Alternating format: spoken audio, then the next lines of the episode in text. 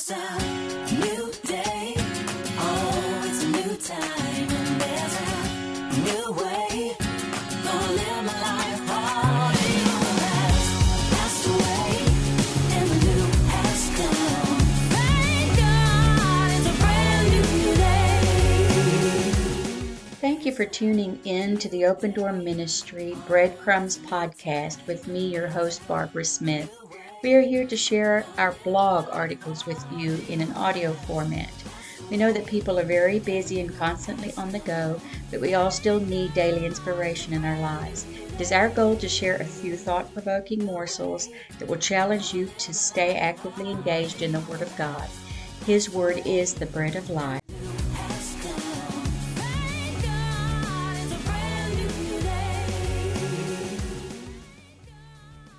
Inwardly Calculating by Barbara Smith.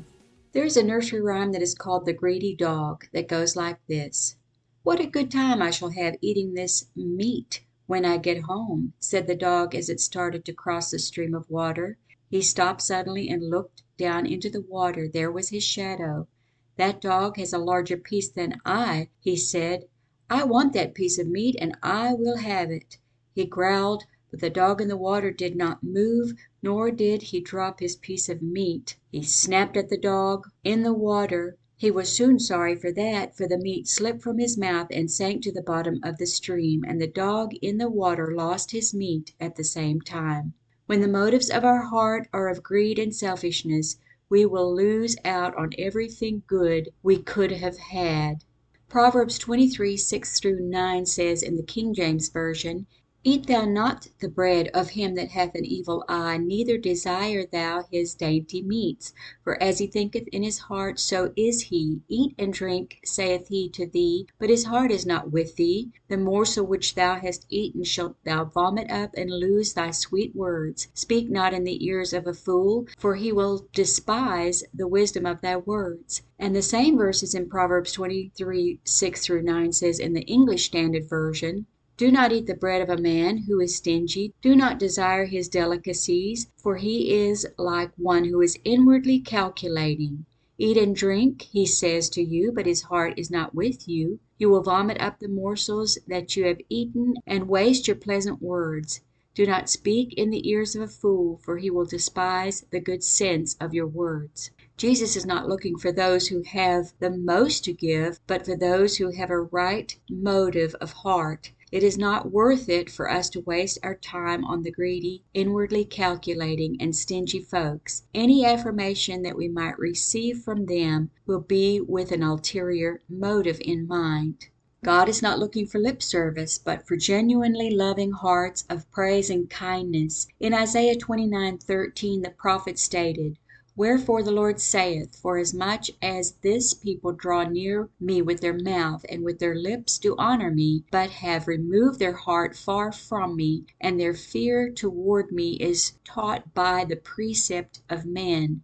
In Matthew 15:7 through 11 Jesus referred back to Isaiah. Ye hypocrites, well did Isaiah prophesy of you, saying, This people draw nigh unto me with their mouth, and honoureth me with their lips, but their heart is far from me. But in vain they do worship me, teaching for doctrines the commandments of men. And he called the multitude, and said unto them, Hear and understand. Not that which goeth into the mouth defiles a man, but that which cometh out of the mouth, that defiles a man. And in Mark 7 6 through 7 as well, he answered and said unto them, Well hath Isaiah prophesied of you, hypocrites, as it is written, This people honoureth me with their lips, and their heart is far from me. Howbeit in vain do they worship me, teaching for doctrines the commandments of men. Have you ever had a friend or a so called friend that you did a favor for, and you never heard the end of it? From that moment on you are indebted to them. Know this that if that has happened to you, that person does not love you unconditionally as Jesus does us, and as we are instructed to do for others. How can we know this? Because they did not do something for you through a heart of love, kindness, and unselfishness, but with a heart of selfishness, self gratification, and greed. As they are fulfilling your request, though they may not say a word out loud, they are wondering what is in this for me. How will I get repaid? They are stingy, greedy, and inwardly calculating. They will ruminate over the fact that you owe them, and will be waiting for the day to be paid back. This is not God's way. In fact, this is the opposite of true love. Jesus said in Matthew 5:42 48, Give to him that asketh thee, and for him that would borrow of thee turn not thou away. Ye have heard that it is said, Thou shalt love thy neighbor, and hate thine enemy. But I say unto you, Love your enemies, bless them that curse you, do good to them that hate you, and pray for them which despitefully use you, and persecute you, that ye may be the children of your Father which is in heaven. For he maketh his sun to rise on the evil and on the good, and sendeth rain on the just and the unjust. For if ye love them that love you, what reward have ye? Do not even the publicans the same? And if ye salute your brethren only, what do ye more than others? Do not even the publicans so? Be therefore perfect, even as your Father which is in heaven is perfect. If you do me a favor, and I later return the favor, and we are mutual friends, this is an awesome dynamic. But the test of true love comes when we can do something nice for someone who may be unlovable or unlovely, or we know we will never be able to be repaid by them, but we do it anyway. The dictionary definition of reciprocate is to give and take mutually, or to return in kind or degree. Reciprocate implies a mutual or equivalent exchange or a paying back of what one has received. Synonyms are recompense, repay, or requite. Then there is God's way. Grace, which is God's favor to us, has been extended to us by Jesus, and is unmerited favor. We can do nothing to earn it or pay Him back for it. It is an established fact that we are all sinners, but we were redeemed, bought back by God anyway, even while we were yet sinners. Psalm 51:5 says, Behold, I was shapen in iniquity, and in sin did my mother conceive me. Romans 3:23 through 24 says, For all have sinned and come short of the glory of God, being justified freely by his grace through the redemption that is in Christ Jesus. Romans 6:23 then states, For the wages of sin is death, but the gift of God is eternal life through Jesus Christ our Lord. And Romans 5:8 tells us, But God hath commended his love toward us, in that while we were yet sinners, Christ died for us. For this reason small children must be taught to choose the good over the bad, and make good decisions. We often must repeat more than once, to them and to ourselves, such as Susie, I said do not touch the sugar bowl. Susie, I said no. James 1:13 through 15 affirms this. Let no man say when he is tempted, I am tempted of God, for God cannot be tempted with evil, neither tempteth he any man. But every man is tempted when he is drawn away of his own lust and enticed. Then when lust hath conceived, it bringeth forth sin, and sin, when it is finished, bringeth forth death. Thus our need for the cross of Calvary. Even though all we can offer is gratefulness, by giving our life to Him, we cannot return the favor or pay Him back. Mercy is also a gift that cannot be reciprocated to God, but we can only accept with gratitude. It is a forbearance and an act of compassion towards us who have committed an offense, withholding what we actually deserve. This can only be done by those who have authority or power over someone else. This is not an act of greed or stinginess, or one that is inwardly calculating, but a selfless act of taking our place by He who knew no sin. The deed was calculated. God made the plan to come and robe himself in flesh, but he is only waiting for us now to accept his extended favor. He is not waiting for us to fail, or to do penance to pay him back. Jesus during his earthly ministry was never inwardly calculating the demise of others, though he knew the purpose he had come and the plan of God for his life was to die. He did not mingle with the sinners, publicans, and tax collectors, thinking that he may some day be able to ask them a favor, room and board, or for a loan, borrow a cup of sugar. Everything he did was from a pure motive. Jesus did not take out his pocket calculator while he was on the cross and begin tallying up our sins to see if he could spill just enough blood, but maybe not all, for you and me to satisfy the requirements of God for our sins. When the thief beside him asked for forgiveness, he did not tell him, "Oh, okay, but you're going to owe me big time. I'm going out on a limb for you here." No pun intended. Neither does he hand us a bill when we come to him in repentance. He has completed the spreadsheet, the balance sheet for us, and it says paid in full. The story we experience in the scriptures of the life of Judas was the opposite of Jesus.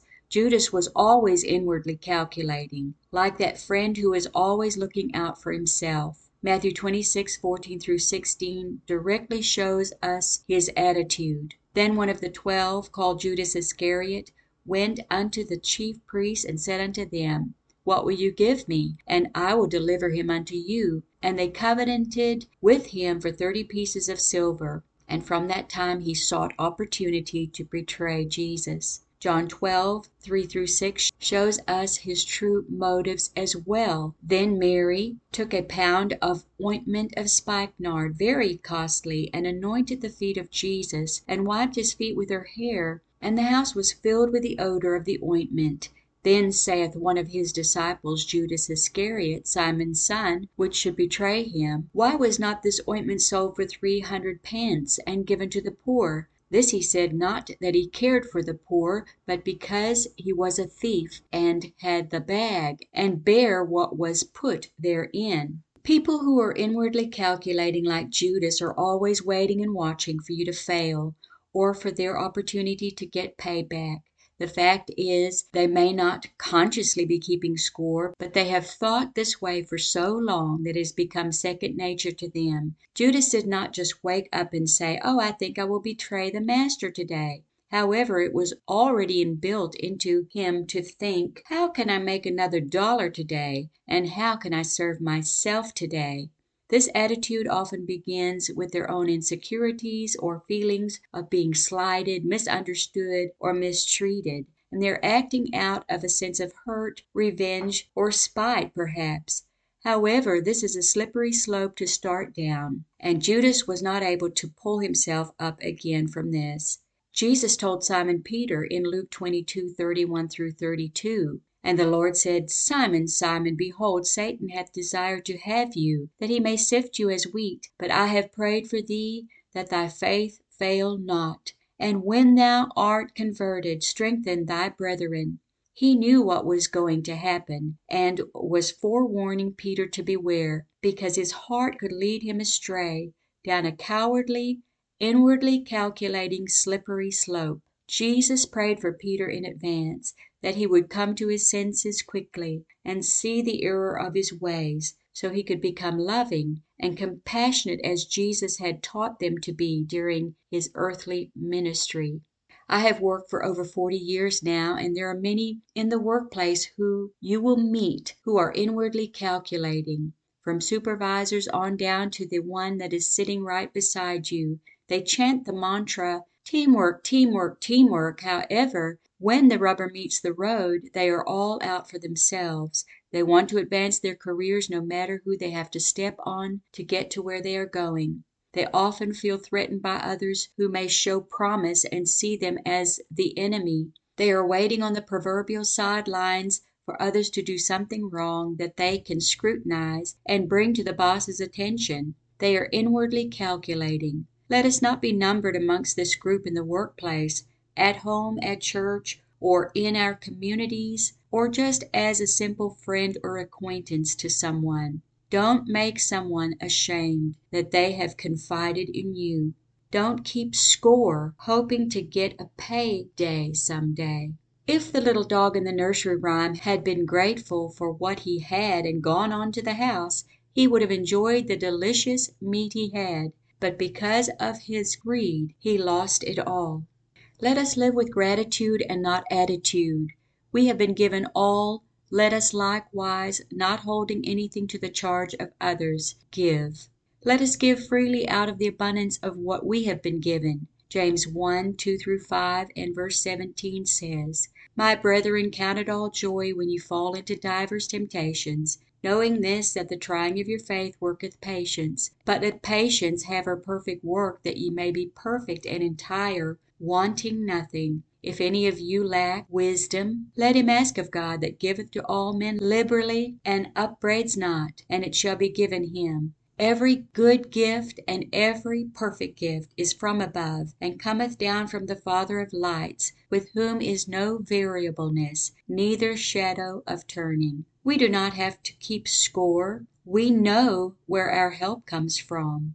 And if we ask with a pure motive and heart, He will supply. Paul states in Philippians 4:19, "But my God shall supply all your need according to his riches in glory by Christ Jesus." This takes away the very need or root cause of being greedy or stingy or of keeping score, because when we are God's children we will not have need or even be in want. David said in Psalm 37:25, I have been young, and now am old, yet have I not seen the righteous forsaken, nor his seed begging bread. Today is the day to put our calculators away.